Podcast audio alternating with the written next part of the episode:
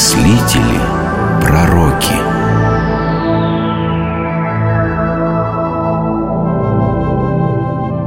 Пророк Даниил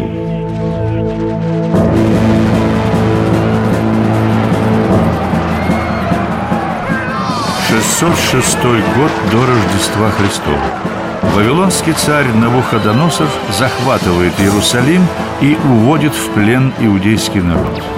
В числе пленных оказывается 15-летний юноша, которому в будущем суждено стать одним из великих пророков. Даниил, Даниил, открывай! Тебе все равно не укрыться от гнева царя. А, Орех, это ты? Я! Входи. Что случилось? За что царь прогневался на меня? Дело не в тебе лично, Даниил. Он просто повелел казнить всех вавилонских мудрецов. Подожди, Орех. Скажи мне, почему такое грозное повеление от царя? Понимаешь, Даниил, Навуходоносору снятся сны, значения которых он не понимает. Еще в самый первый раз он созвал тайноведцев, гадателей, чародеев, халдеев, но чтобы они объяснили царю его сны. А они не смогли. Так ведь это не трудно, Орех. О, конечно, нетрудно, Даниил, когда знаешь, о чем сон. Но в том-то и дело, что царь забыл, что ему приснилось. Вот и поди истолкуй то, не знаю что. Вот что, Орех, пойди к царю и скажи, что завтра я истолкую ему его сон.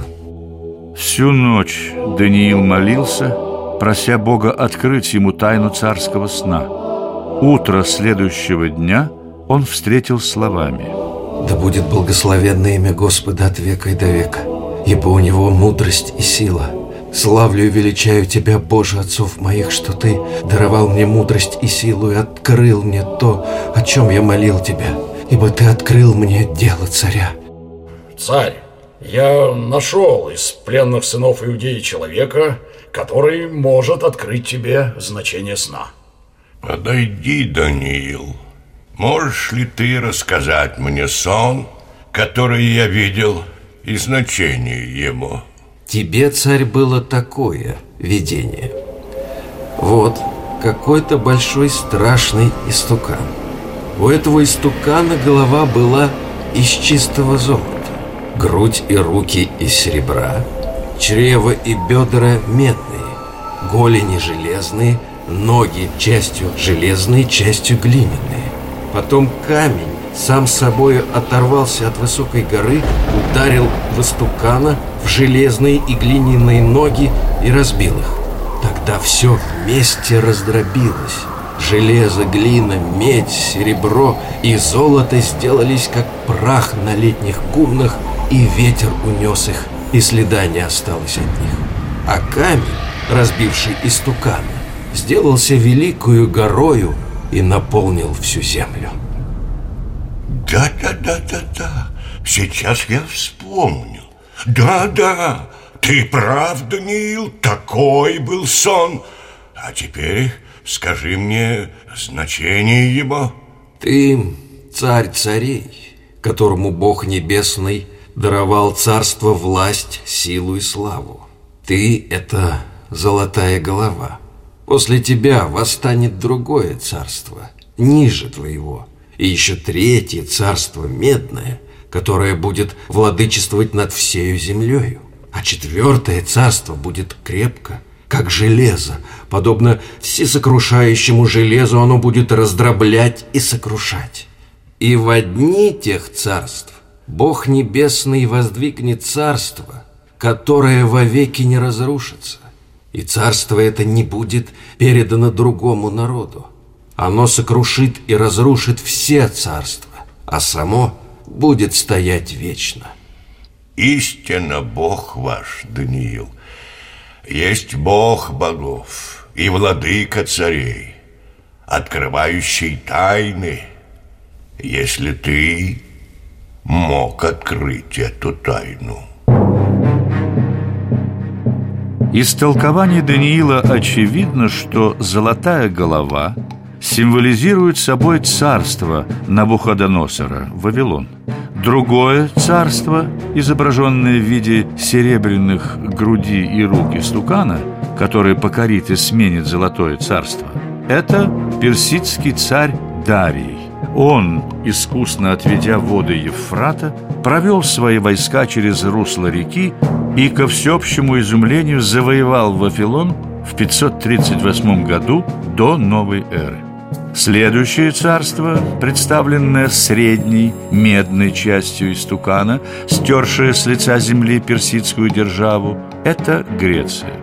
Александр Великий, завоевав Восточное Средиземноморье, сходу обрушился на персов и, одержав победу в нескольких сражениях, окончательно разбил их в битве при Гавгамелах в 331 году до новой эры.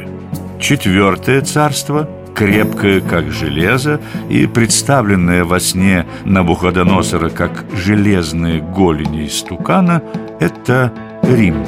Он начал смещать империю эллинов на арене истории после решающей битвы при Пидне в 168 году до новой эры и, покорив к 30 году до новой эры Египет, полностью подчинил себе все Средиземноморье.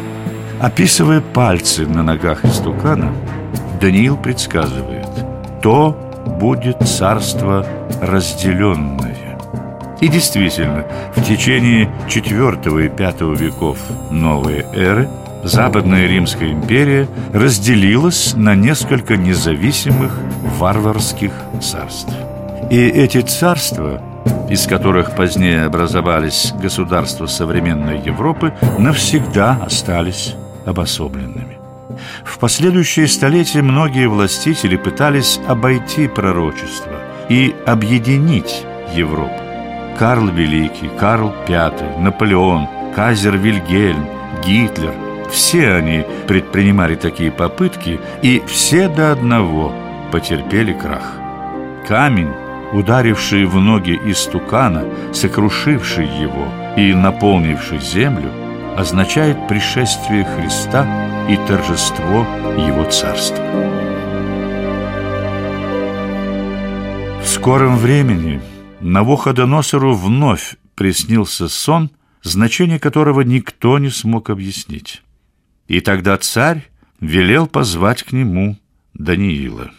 Даниил, глава мудрецов, я знаю, что в тебе дух святого Бога, и никакая тайна не затрудняет тебя. Объясни мне видение сна моего и значение его. Расскажи мне свой сон, царь, и я сделаю по слову твоему. Сон мой был таков, Даниил. Вот среди земли дерево видимое до краев всей земли. Под ним находили тень полевые звери, и в ветвях его гнездились птицы небесные. И вот не сшел с небес бодрствующий и святый. Воскликнув громко, он сказал, «Срубите это дерево, пусть удалятся звери из-под него и птицы с ветвей его».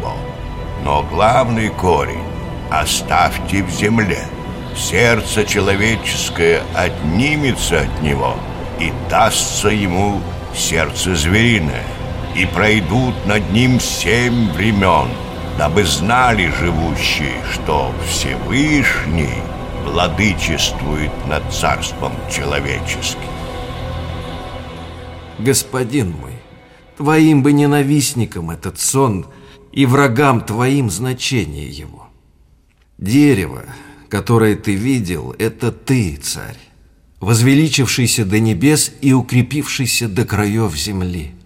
Тебя отлучат от людей, и обитание твое будет с полевыми зверями.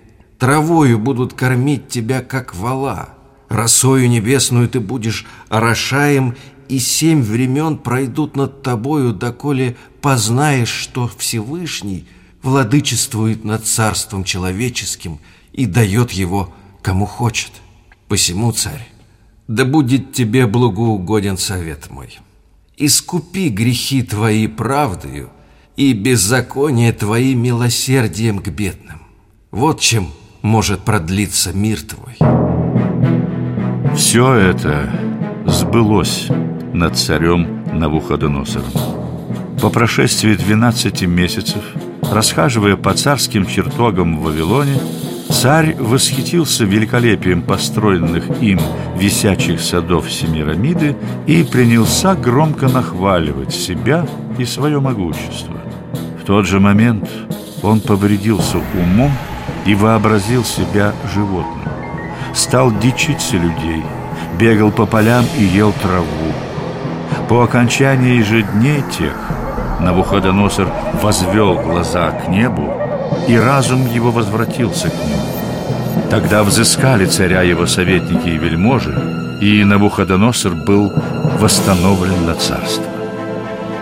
Ныне я, Навуходоносор, славлю, превозношу и величаю Царя Небесного, которого все дела истинны и пути праведны, и который силен смирить ходящих гордо.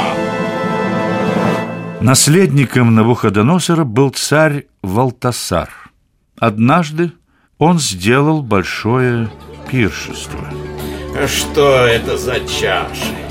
Нет, вы мне скажите, разве это царский пир? Эй, слуги, принесите золотые и серебряные сосуды, которые на выходоноса, отец мой, вынес из храма Иерусалимского. И Валтасар совершил кощунство. Из священных сосудов он стал пить вино и поил из них своих жен и наложниц и произносил речи во славу языческих богов. Но вдруг царь увидел нечто пугающее. Из ниоткуда появилась кисть человеческой руки и писала против лампады на стене странные слова. Привести обаятелей, халдеев, гадателей, всех! Кто прочитает это написанное и объяснит мне значение его, будет облечен в багряницу, и золотая цепь будет на шее у него, и третьим властелином будет в царстве.